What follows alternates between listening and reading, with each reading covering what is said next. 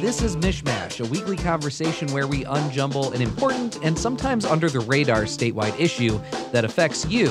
And these bills recently made their way out of a House panel. They will be probably seeing some action on the House floor soon, at least that's what we're expecting. What's interesting about these is that there's an exemption in these bills now that wasn't there before, and it's sort of been at the center of the debate over FOIA for several years now. And we thought that it would be very important for us to bring in an expert in the campaign finance field because FOIA is an issue that really has a large impact in being able to follow the money in state politics. Craig Mauger is with the Campaign Finance Network. Thank you, Craig, for joining us. Thank you for having me. Talk about this exemption that exists here and uh, sort of why you're concerned about it. Yeah, so there was an exemption in the bills originally that said that communications between a lawmaker and that lawmaker's constituents would not be subject to these Freedom of Information Act requests or LORA requests, as they'll be called under this legislation.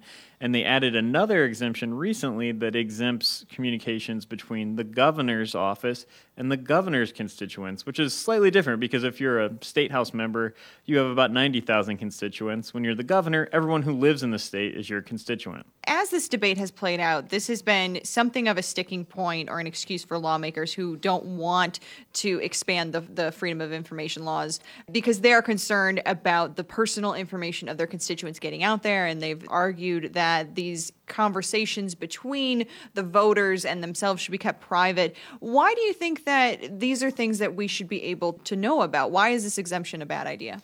Well, the exemption is a bad idea because it's a red herring, really. I mean, this argument that, hey, my communication with my constituent needs to be privileged in some way, well, the law already allows for that. The law that we currently have, uh, Freedom of Information law in this state that affects everyone else, it already says that you cannot release documents or you don't have to release documents in which there would be an invasion of someone's personal privacy. So, already, under the law that they could subject themselves to, there is the ability to, uh, you know, redact someone's name if you're releasing a communication. Why is FOIA an important tool when it comes to following the money in politics? Yeah, this whole issue of transparency in government is really about three things in my mind. One, holding government officials accountable. Number two, the public's right to know. These documents that we're talking about are funded with your tax dollars. These are the public's documents.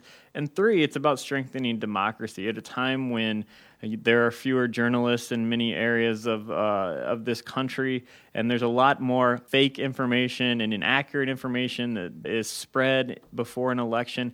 This is about getting real information that's about how government works out to people. Michigan has been known for having some of the worst transparency laws in the nation. Given that there are all of these different exemptions, not just this one, but there are other ones in the in the legislation as well, do you think that if these FOIA bills pass and are signed by the governor, will that improve Michigan's transparency? I think it will improve transparency somewhat. Whether we will still be ranked 50th out of 50 states, I think is an open question because there are a lot of other reasons that we're ranked 50th but it will improve our ability to get some documents out of the governor's office and the legislature that we can't currently get. Craig Mauger, Executive Director of the Michigan Campaign Finance Network.